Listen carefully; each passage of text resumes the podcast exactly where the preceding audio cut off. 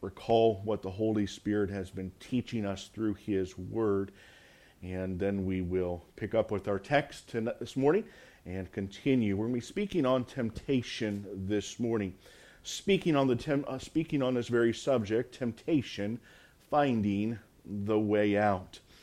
And so let's read this morning our text and let's let the Holy Spirit of God teach us as we read from verse number 11.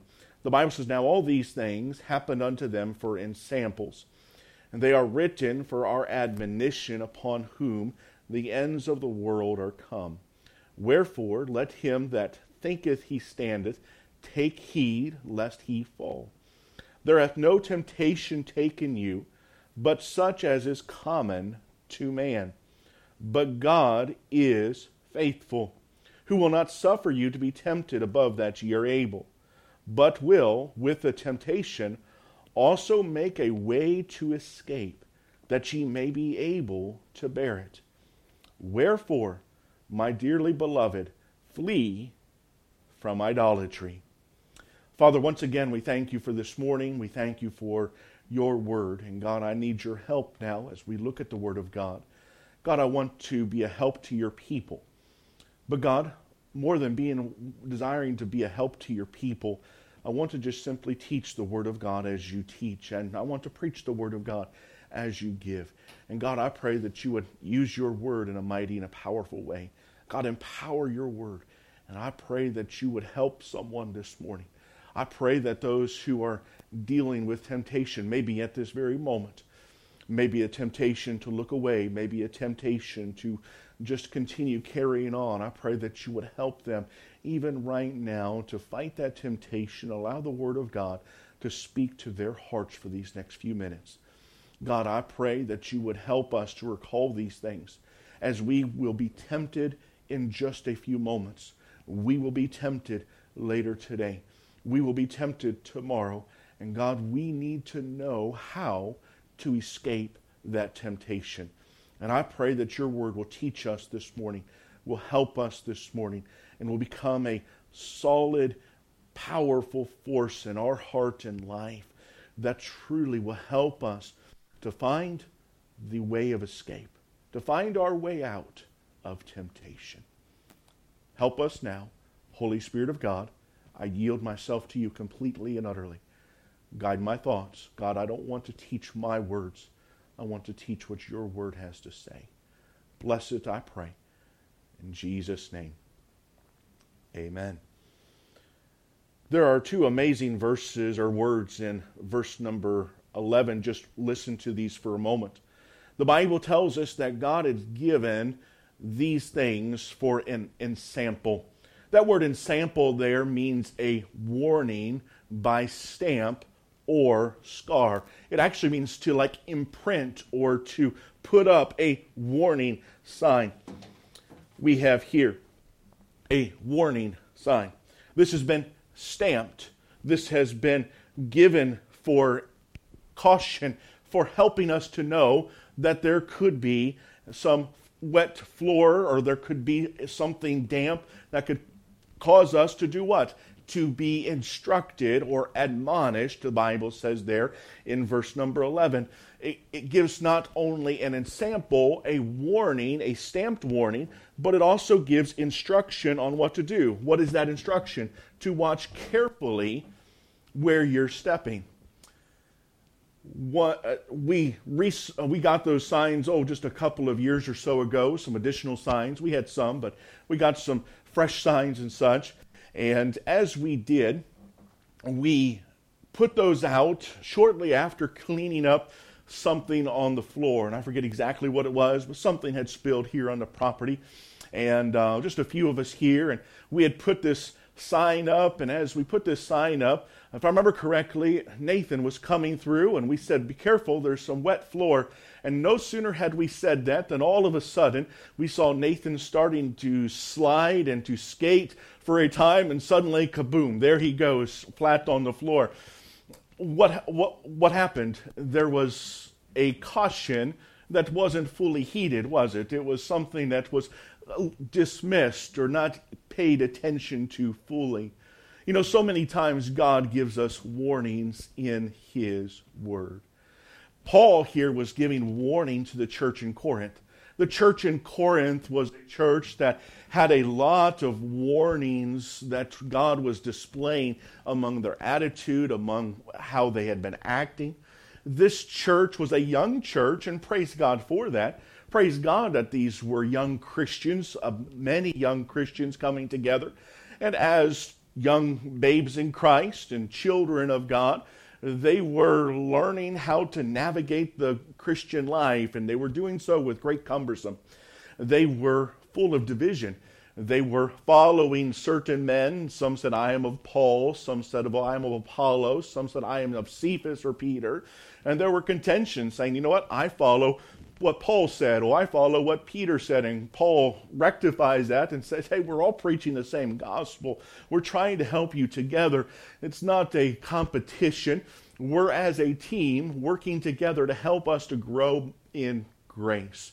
There was strife in the church and sin, immorality, and there was a lot of issues that were going on with this young church. And as Paul was helping them to navigate the Christian life, he began to show them and teach them and bring attention to the caution that God had put out for them. In doing so, he reminded them of some areas in which a Christian can easily backslide and a progress or a slipping away or a sliding away that can happen if one does not pay attention to the caution sign God puts up to warn us of danger that lies ahead. Let us recall our minds to earlier in the chapter. In 1 Corinthians chapter 10, notice what the Bible tells us in verse number 1. The Bible tells us, Moreover, brethren, I would not that ye should be ignorant how that all our fathers were under the cloud and all passed through the sea, and were all baptized unto Moses in the cloud and in the sea, and did all eat the same spiritual meat, and did all uh, and did all drink the same spiritual drink. For they drank of that spiritual rock that followed them, and that rock was Christ. But with many of them God was not well pleased, for they were overthrown in the wilderness. Now these things were our examples to the intent we should not lust after evil things as they also lusted. What is this referring to? We're not going to go back and reteach this, but this is speaking of the time in which God had provided them manna, God had provided them bread, God had provided them sustenance, and they grew to have a distaste for the manna that God had provided. You know, the Bible teaches us that the Word of God is called our spiritual meat. It's our spiritual bread. It's our sustenance. And the Bible warns us of a distaste for the Word of God and beginning to crave what the world is teaching, what the world is offering to us. And we need to be cautious of that because if we grow distasteful of the Word of God, we come to a point in which the Word of God is just not as good to us as it once was. Other things are more important, other things are more valuable to us than the Word of God. God warns us that this is a way in which we can slip away, backslide, not lose our relationship with God. We can never do so, but definitely can come to a point in which we walk away hurting the name of Christ. Paul warns us of a distaste for the Word of God. He continues in verse number seven. Notice what he says: "Neither be uh, be ye idolaters, as some of them, uh, as were some of them, as it is written, the people sat down to eat and drink, and rose up to play." The Bible teaches us that because of their tis- distaste for what God had provided, for the bread that God had provided them, they began to replace Christ with a worldly system, a worldly religion. It became an idolatrous time, a time in which things were more valuable to them than God Himself. God warns us of this over and over and over again in His Word. This isn't in, in my notes, but I was reading this this very morning. And as I was reading this, I, I just want to point this out. Psalms 106 uh, is where I was reading. Just give me a moment to find it here. Um, Psalms 106, verse number 39. The Bible says, Thus were they defiled with their own works. He's speaking of an idolatry. He, God says they were defiled with their own works. Notice in verse number uh, verse number 39 of Psalm 106 and went abhorring with their own inventions. You know, sometimes we look at idolatry as bowing down to an idol, but God here indicates that idolatry is something in which we can be uh, uh consumed with our own works and even our own inventions.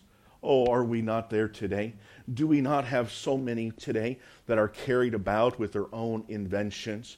They're carried about with the inventions of man, with what man can do, with what man has put together, whether it's the latest device or whether it's a new TV program or whether it's a uh, new way of doing something or a new home or a new automobile, whatever it might be. But we are so carried away by some things in which God says, be careful of. Don't replace Christ with what he has given. He is our Savior. He wants to be our God. The Bible tells us that a backsliding away or falling away from a close relationship with God and distancing in our relationship with God begins by a distaste of the Bible, by replacing Christ with a worldly religion or an idolatrous relationship looking and following after those things, those things aren't wrong unless they be replace Christ. The Bible tells us in verse number 8, notice what it says, neither let us commit fornication as some of them committed and fell in one day three and twenty thousand. The Bible here speaks of, of course, sin, immorality. And this sin, of course, can be moral sin or it can be a spiritual sin. But it is truly sin. It is a moment in which one decides to step into an area in which they ought not to go. And the Bible teaches us that as one slips away or slides away in his relationship with God, that when one begins a moment in which things begin to replace Christ, one will end up committing sin that he ought not to commit against God. And it will further cause a chasm between God and their relationship with Him. It will never break that relationship. Let me stress that once again. But it truly causes one to be not where God wants us to be. It will cause our relationship not to be as close as God wants it to be. And it will cause someone to step away and to do things in which God earnestly desires us not to do. And look at this backsliding. Look how much it continues. One begins not to like the Word of God. One begins to replace the Word of God and Christ with other religions or idolatrous behaviors. Goes into sin, and the Bible even continues in verses number 9 and 10 Neither let us tempt Christ, as some of them also tempted, and were destroyed of serpents, neither murmur ye as some of them also murmured and were destroyed of the destroyer. The Bible speaks of a skepticism and a form of tempting God, a form of questioning God and beginning to come to a point in which they even question whether God is God. And we're thinking of a child of God, one who has put their faith and trust in Christ, coming to a point in which they said, I don't know if I believe God anymore. How sad that is. But there are Christians today that are at that point. How did they get there? They got there one step at a time. There was a distaste for the Word of God. There was a moment in which God became secondary, or yea, even just a tertiary thought, something in which was just on the fringe of their minds. And yet they focused and their hearts was developed upon things in which God was not the center of. And then they came into a point in which sin became enticement, and they followed and went into sin.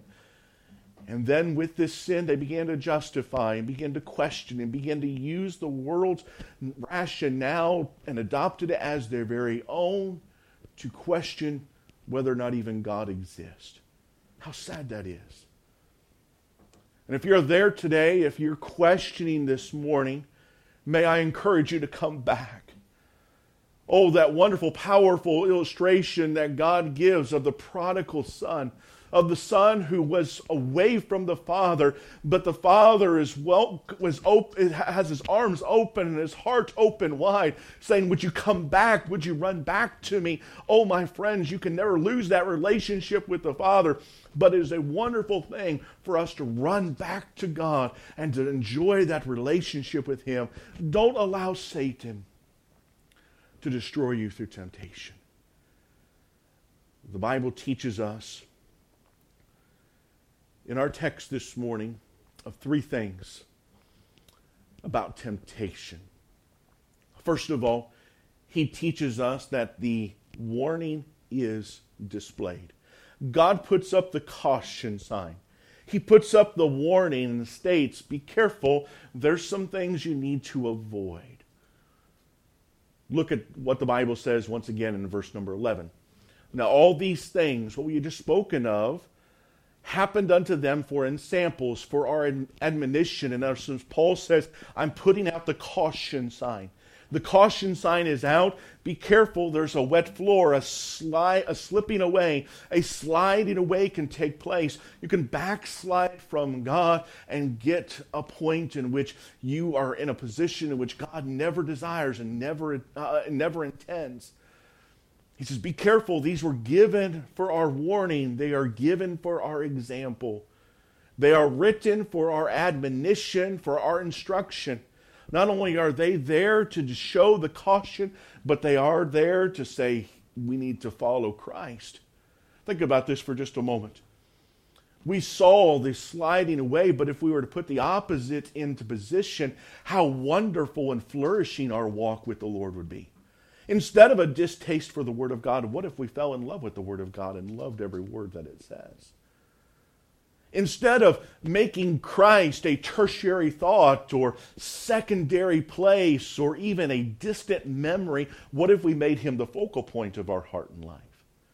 Instead of allowing uh, Satan to ensnare us into sin and to temptation, what if we said no and we chose to do that which is right? What if instead of skepticism, we chose to believe by faith? Our wonderful God has everything in control, that nothing is past his control. He is good all the time. He loves us without measure, and he is our Savior. And as our Savior, he is our Father. He is a friend that sticketh closer than a brother. And if we enjoy him as that relationship desires and is designed to do, how wonderful could that relationship be? How much our relationship with God can grow. God warns us and also gives us instruction of the dangers that lie ahead, but also of how powerful our relationship with Him could be. The Bible teaches us in verse number 12 Wherefore, let him that thinketh he standeth take heed lest he fall. God tells us that there are times in which our lives, we've all gone to that point, I believe, at many areas in our lives, in which we see a caution sign. God warns us. And we say, you know what? I can handle this. I'll just walk really carefully. I'll be careful in how I walk. I'll be careful in how I step. It'll be okay. I know what the caution says, but does God really know who I am? Doesn't God know I've grown past slipping on the floor? Doesn't God know that I can uh, uh, still carry on and I will be okay? Because after all, I have a steady and a sure footing that I think I stand upon. God warns us to take heed That word take heed is the Greek word blepo, which means look to it, beware, or watch out. God says when we come to a point in which we look at the cautions and say, you know, that's not really me. I don't need those things. I would never get to the point to where I'd be skeptical against God. I would never get to the point to where the Bible would be something distasteful for me. I'm not there. I won't get there. God says, be careful. Watch out. He says, look to it. He says, be careful. There is a sure falling if you are not careful in your approach. Was it not Peter himself who made that same self assurance, that same stand? Was it not Peter himself, the follower of Jesus Christ, who, who had heard the truths that Jesus, his Savior, teach and how he watched Christ as he led by example? Was it not Peter who, as a follower of Christ, saw Jesus when others were away, saw Jesus out in the gardens praying, saw Jesus walking with the Lord, saw Jesus as he gave his life and served others. Peter heard and saw the message and the truth of Jesus Christ. And yet, when it comes to that time when Jesus would be captured in the Garden of Gethsemane, Jesus warns Peter in Matthew 26. Though all men should, shall be offended because of thee, Peter stating, yet will I never be offended. What was he saying? He says, I got this. I can walk on that. I'm okay, Jesus. Don't worry about me. Others going to be offended. Yea, the beloved one, John, he can be offended. Others, like uh, others, uh, others in amongst our mixed could be offended, but I'm not going anywhere, Jesus. I'm not going to fall for that trap. Jesus said unto him, Verily I say unto thee that this night before the cock crow thou shalt deny me thrice. Peter said unto him, Though I should die with thee, yet will I not, yet will I not deny thee. What did Peter say? He said, I'm not going to fall.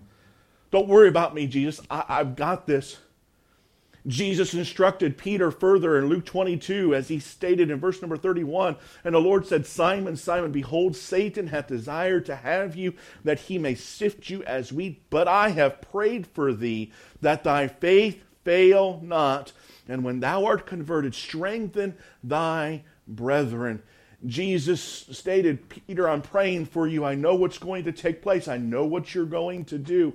Please be heed. Watch out. Take a look to it. Beware. There's caution here. I want to instruct you. I want to help you. Please don't go a direction in which you will regret. Please be careful. Peter said, Don't worry about me. I got this. I can walk on that wet floor. It's not going to hurt me. And yet, within hours of that very conversation, what do we see? We see Peter denying, with swearing and cursing, and even taking God's name in vain. We see Peter denying God. May we be reminded this morning that none of us are above temptation. None of us are. There might be some temptations in your heart and life that entice you more than maybe it entices someone else. But that does not mean that we're above temptation. Temptation is real. And God warns us look to it, beware, caution. Notice how the Bible teaches us here now in verse number 13. As the Bible teaches us and exposes the temptation.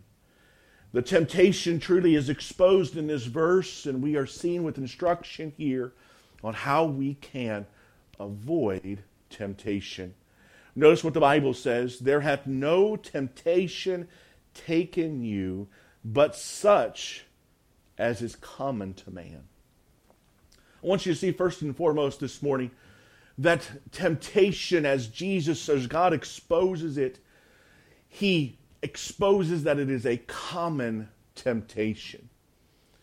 This temptation is common among all. These temptations come against all.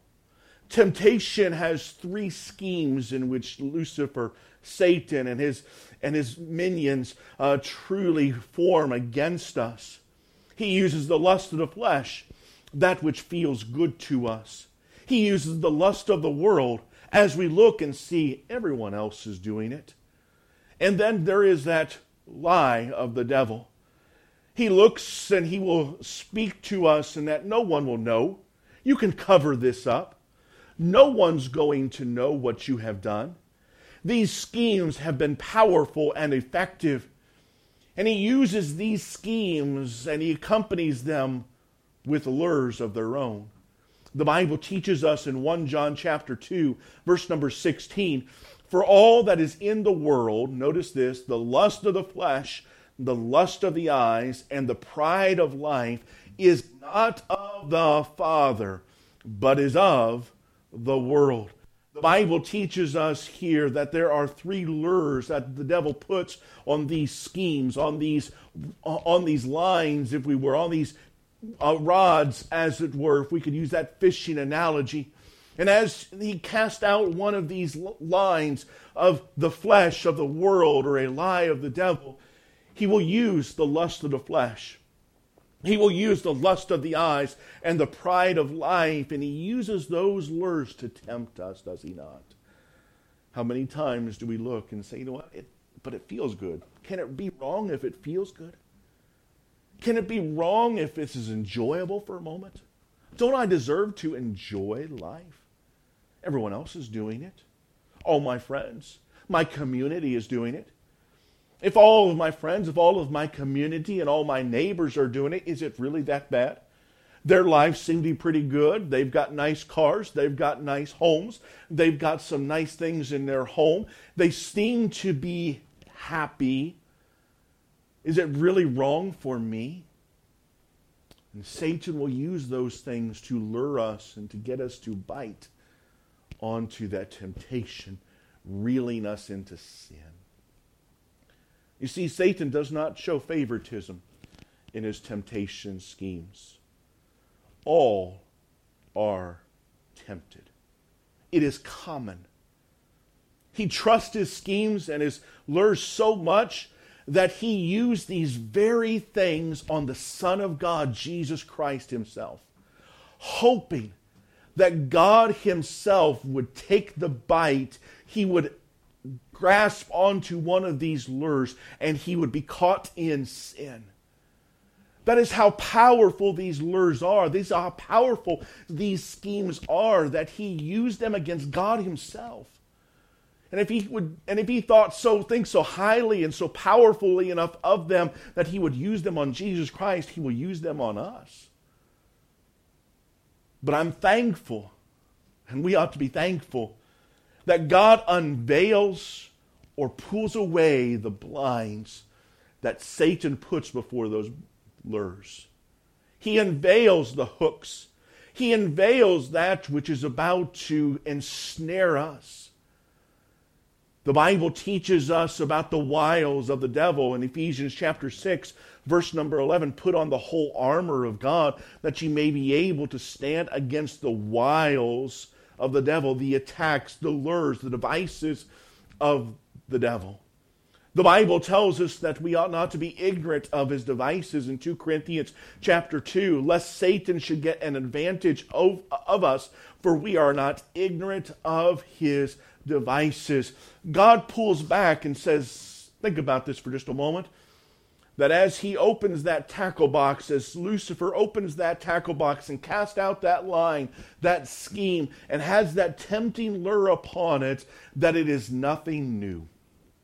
These temptations are old temptations. There is no new temptation, it is common.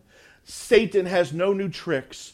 Every temptation truly is common to man.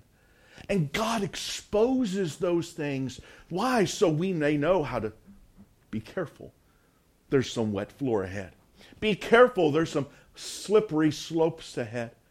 God knows us, or excuse me, Satan knows us, and he knows what is effective in temptation. He knows what works. Hence, it's why he uses these same schemes over and over again, the same lures over and over again.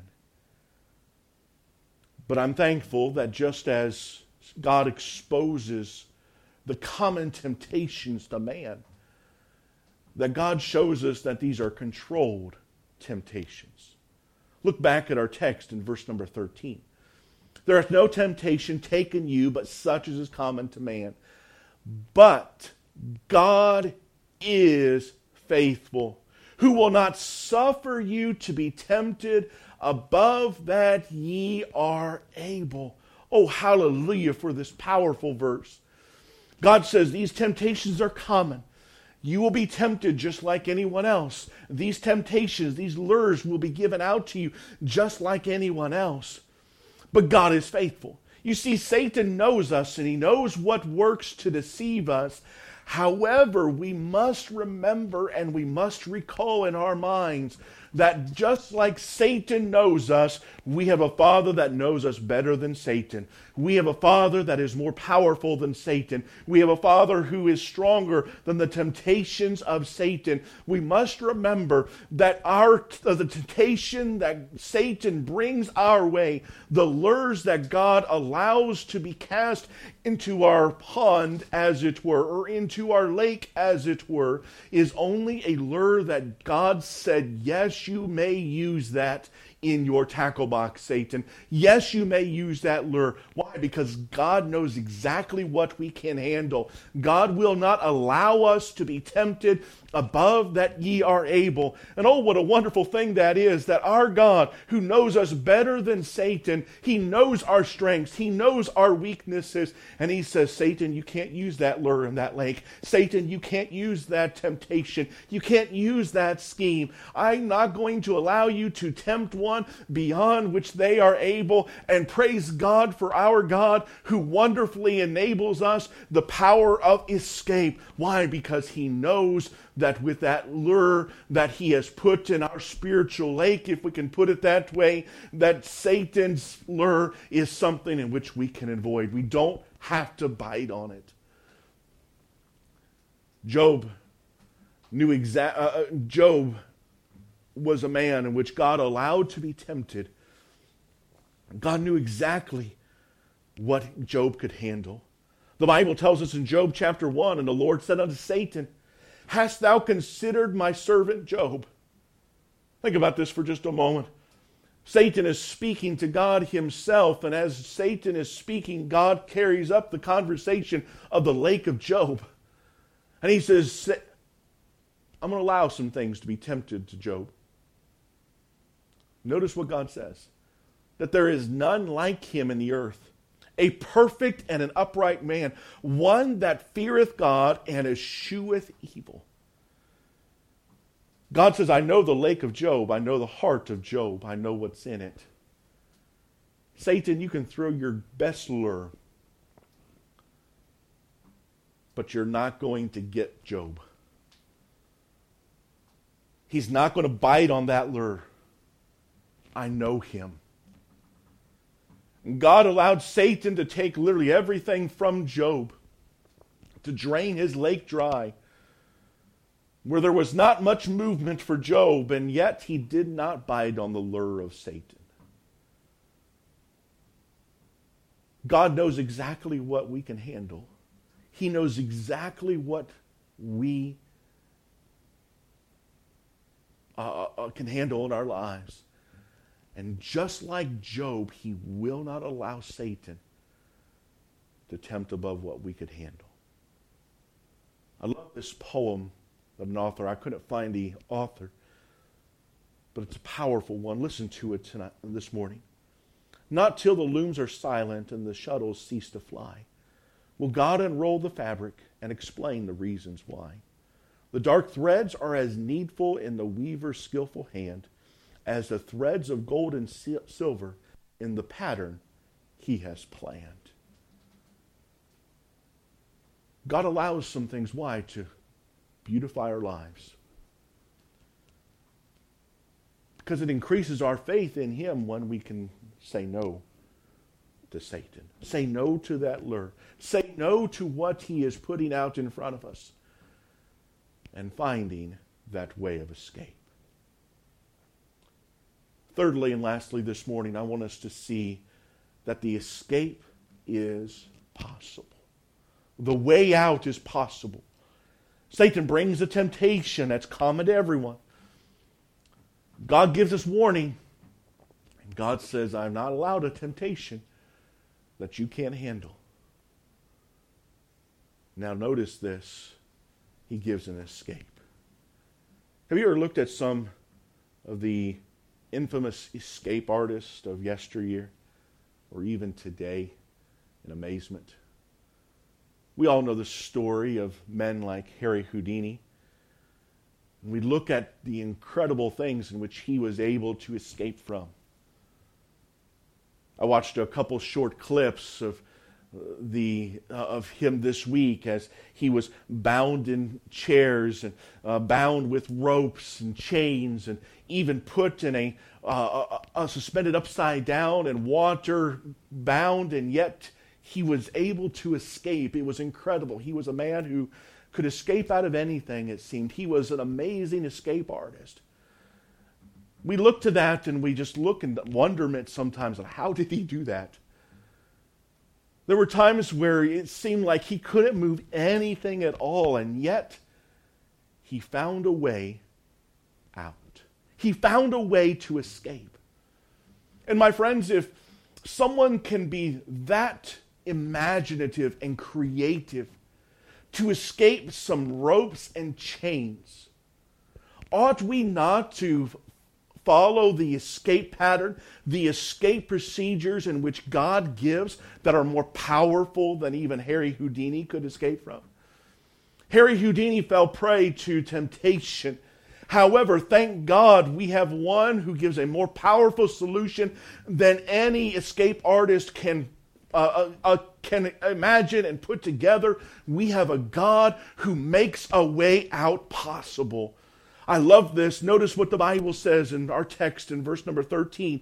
Look at the last phrase of it with me. But will, with the temptation, also make a way to escape, that ye may be able to bear it.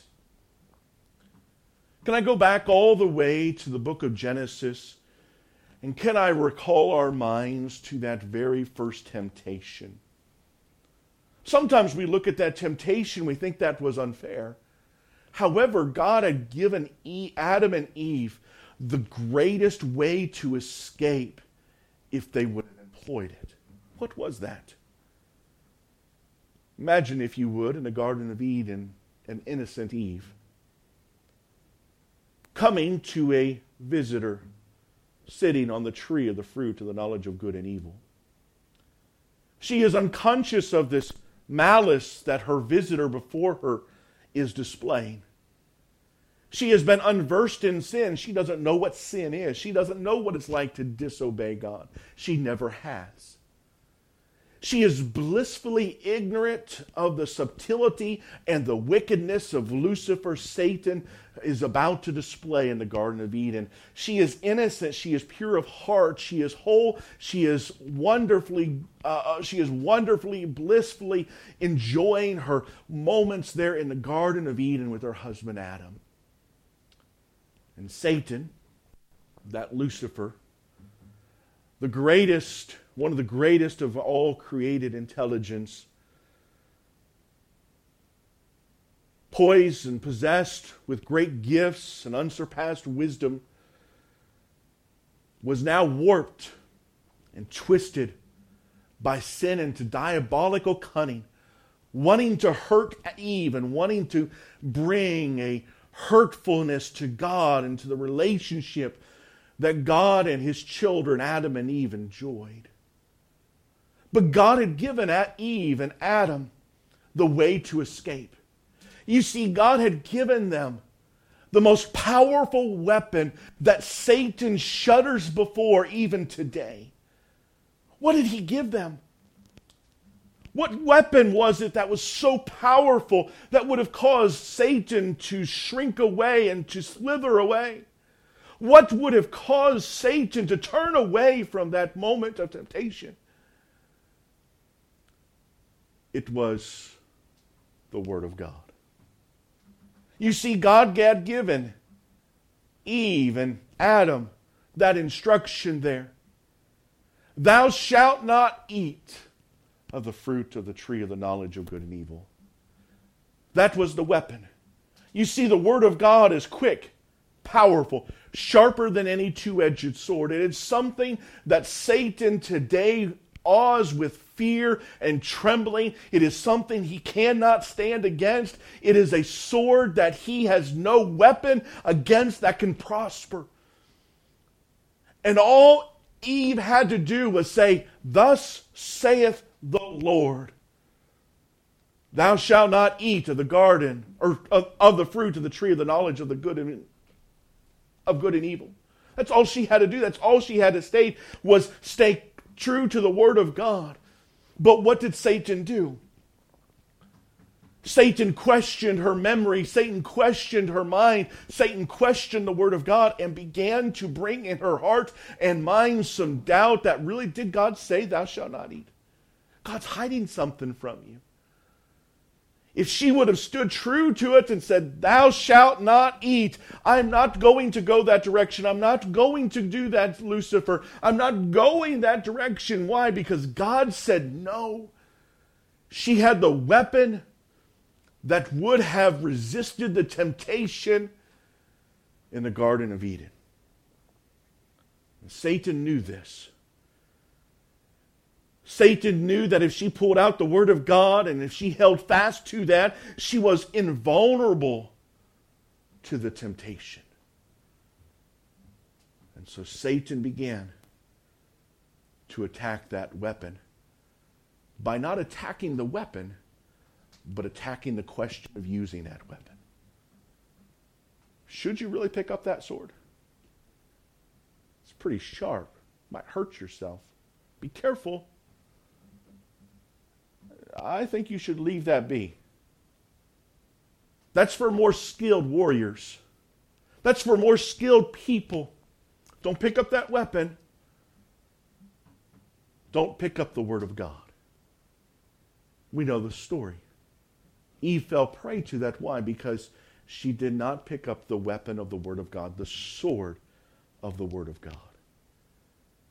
God has given a way of escape. He's given us His Word.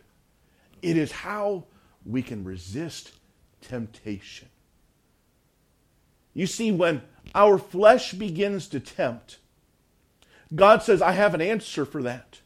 When your flesh desires to do that which feels good or that is pleasurable for a reason or for a season, he says, I have an answer for that, uh, for that temptation. What is that answer? The Bible tells us in Galatians chapter 5 and verse number 6 or 16, excuse me. This I say then, walk in the spirit, and ye shall not fulfill the lust of the flesh.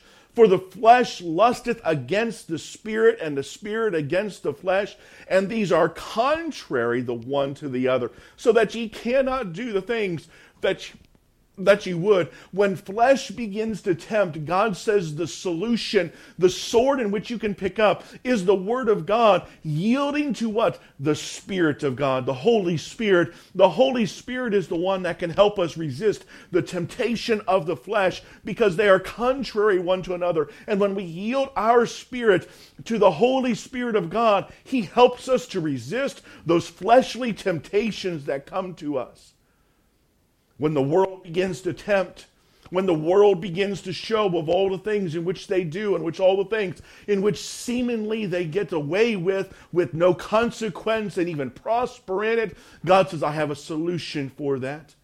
In 1 John chapter 2, God gives us that solution. In verse number 15, love not the world, neither the things that are in the world. If any man love the world, notice this, the love of the Father is not in him. For all that is in the world, the lust of the flesh and the lust of the eyes and the pride of life, is not of the Father, but is of the world. God says, when temptation from the world comes, God says there's a solution, and that is coming to the Father. It is coming to the one who loves us and cares for us and knows what is best for us. When the world says God has deprived you, we can come to God and say, God, you are my Father. I trust in your provision. I trust in your care. I trust in what you have given me. I trust that you are wise and powerful and you are good to me, and what you have given me is better than anything that the world can entice me with. When the devil begins to tempt and to teach us lies and to try to convince us to step into sin, there's a solution for that. The Bible tells us in Hebrews chapter 2, verse number 14 For as much then as the children are partakers of flesh and blood, he also himself likewise took part of the same, that through death he might destroy him that had the power of death. That is the devil. Who is this speaking of? It's speaking of Jesus Christ. It is speaking of the one who became flesh, who dwelt among man, who was willing to be tempted in all points as we are, yet without sin. He died to destroy Lucifer, to destroy the lies of Satan, to destroy the power of the devil.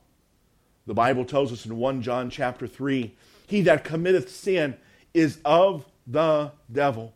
For the devil sinneth from the beginning.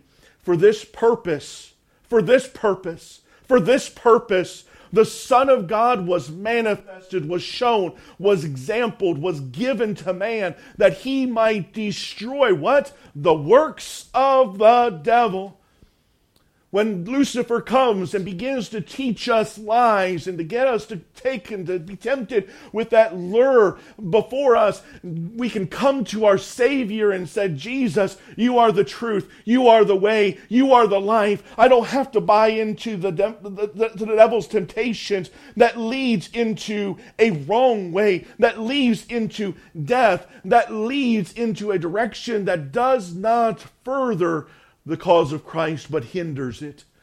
That does not further my relationship with God, but rather hinders it. We can come to Christ. You see, the answer lies with God. God says, when temptation comes, you can run to my Holy Spirit. You can run to me, your Father. You can run to the Savior. And when you run to your wonderful and precious God, God does something in which Satan cannot do, and that is defeat that temptation, defeat that lure, push that aside, and truly we can see victory with Jesus. See, our enemies are opposed. The flesh, the world, and Satan. They are opposed against an almighty, omnipotent God. They are not all powerful. My flesh is not all powerful. The world certainly is not all powerful. If you have doubts about that today, all we have to do is see what has transpired over these last nine months.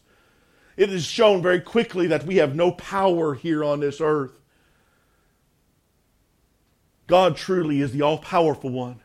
Satan has been defeated and he will be defeated again and again. Our wonderful and holy God has all power, and we can truly yield ourselves to Him. We can run to Christ. I love what the Bible teaches us in Romans chapter 6 and verse number 15. For sin shall not have dominion over you. For ye are not under the law, but under grace. I love that. God says, I'm there to help. I'm there to give you favor. I'm there to give you strength. I'm there to lift you up. Verse number 16 Know ye not that to whom ye yield yourselves servants to obey, his servants ye are to whom ye obey, whether, there, whether of sin unto death or of obedience unto righteousness? Paul said, Don't yield yourself to the members of the. Uh, of wickedness. Don't bite that lure. Don't take that temptation that Satan is displaying. Trust in what God has to offer. Run to Him. James writes it this way in James 4 7 Submit yourselves therefore to God, resist the devil, and he will flee from you. Paul taught a young pastor named Timothy as he would bring into temp- or he would see temptation as a pastor. That is why we say it is common to man. It doesn't matter if it's the pope himself. It doesn't matter if it's the one that's sitting in jail for uh, uh, uh, uh, for the most heinous crimes. All of us all of us all of us face temptation. There is no man past temptation. And if he claims that he is above that, if he claims that he is God and he is above temptation, he is a liar and one not to be trusted. The Bible tells us in 1 Timothy 6, verse number 10, as a young pastor, Paul teaches this man for the love of the money, excuse me, for love of money is the root of all evil, which while some coveted after, they have erred from the faith and pierced themselves through with many sorrows. But thou, O man of God, notice this counsel, flee these things and follow after righteousness, godliness, faith, love, patience, meekness, he reminded him in the second epistle, 2 Timothy 2:22, "Flee also youthful lust, but follow righteousness, faith, charity, peace, and with them that call on the name of the Lord out of a pure heart."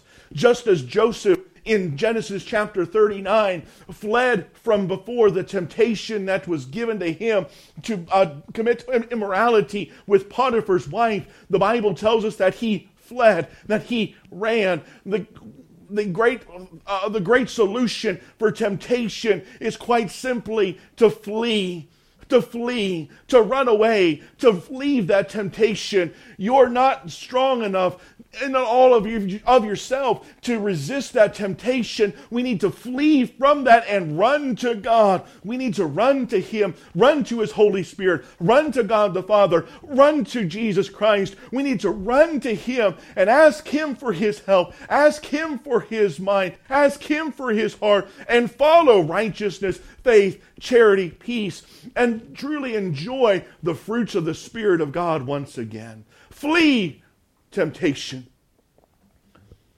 Flee, run to God. Paul reminds the Corinthian church in verse number 14, and we end Wherefore, my dearly beloved, flee from idolatry. Flee from idolatry. Flee from idolatry. Paul kind of comes back all the way almost circular. He speaks of idolatry as he opens and gives an example. And then he comes back to it and says, Flee, run from it. This church in Corinth had a temptation that was common. Idolatry was everywhere.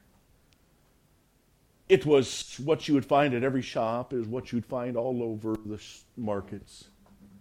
Was idols, things in which would be set up and worshipped. And Paul said when it comes to temptation, when that sin is before you, flee, run away, run to God.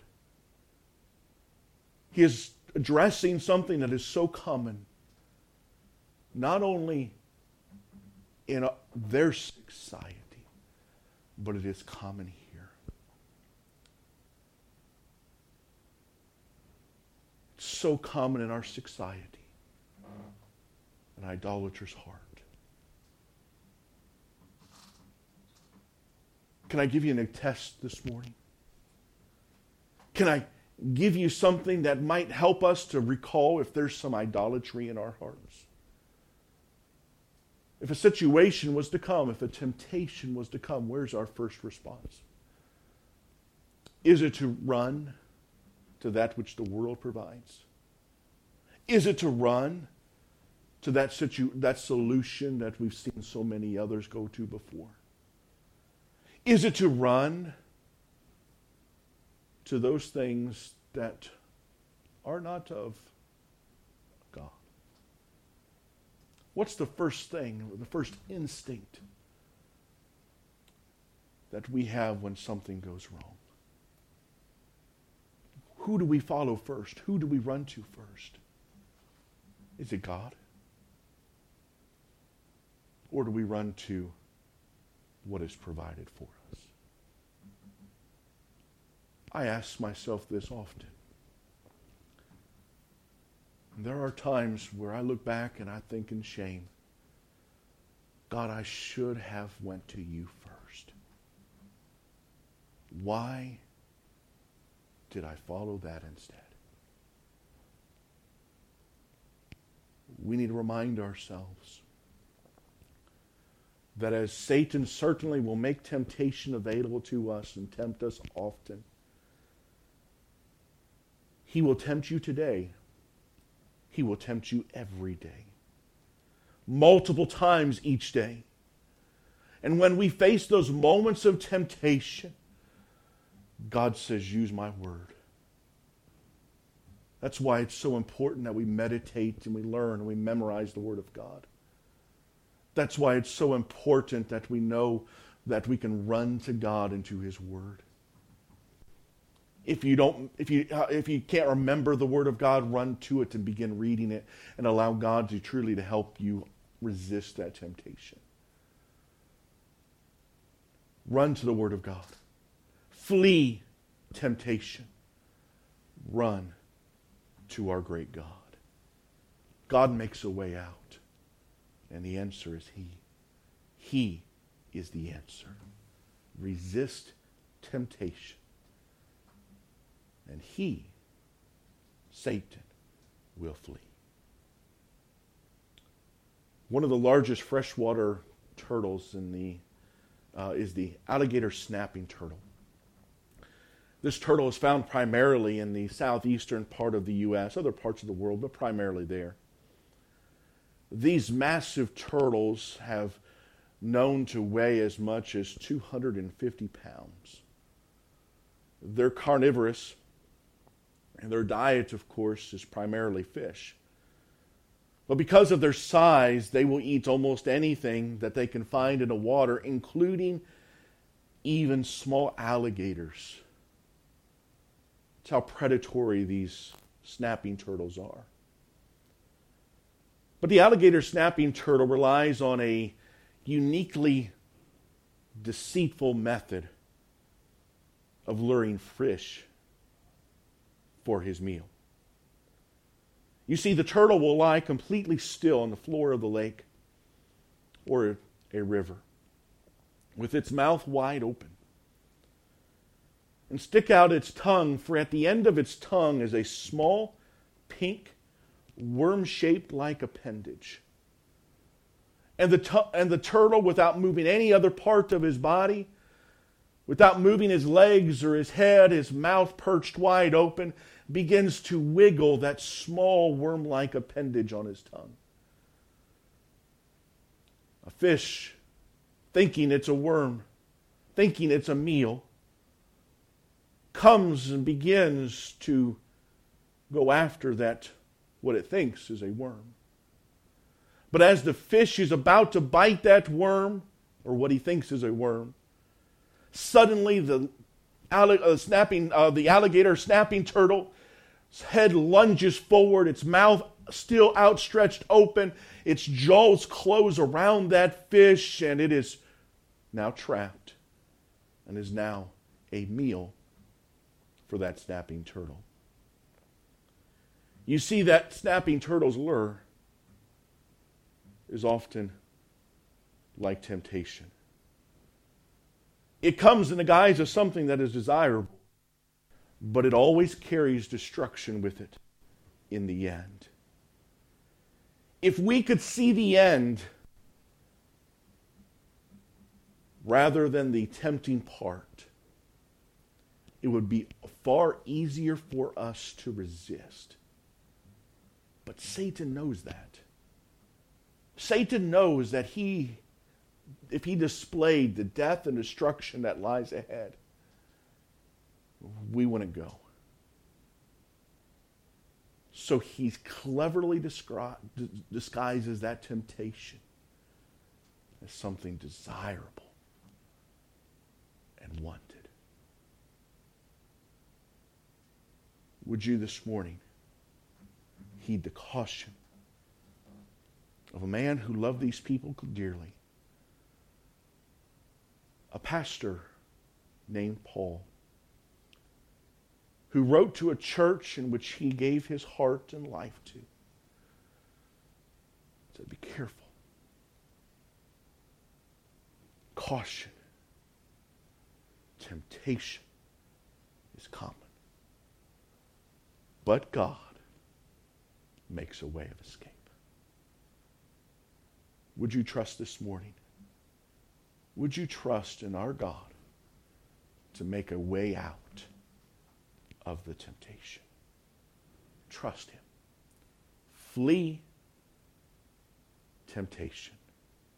Run to God.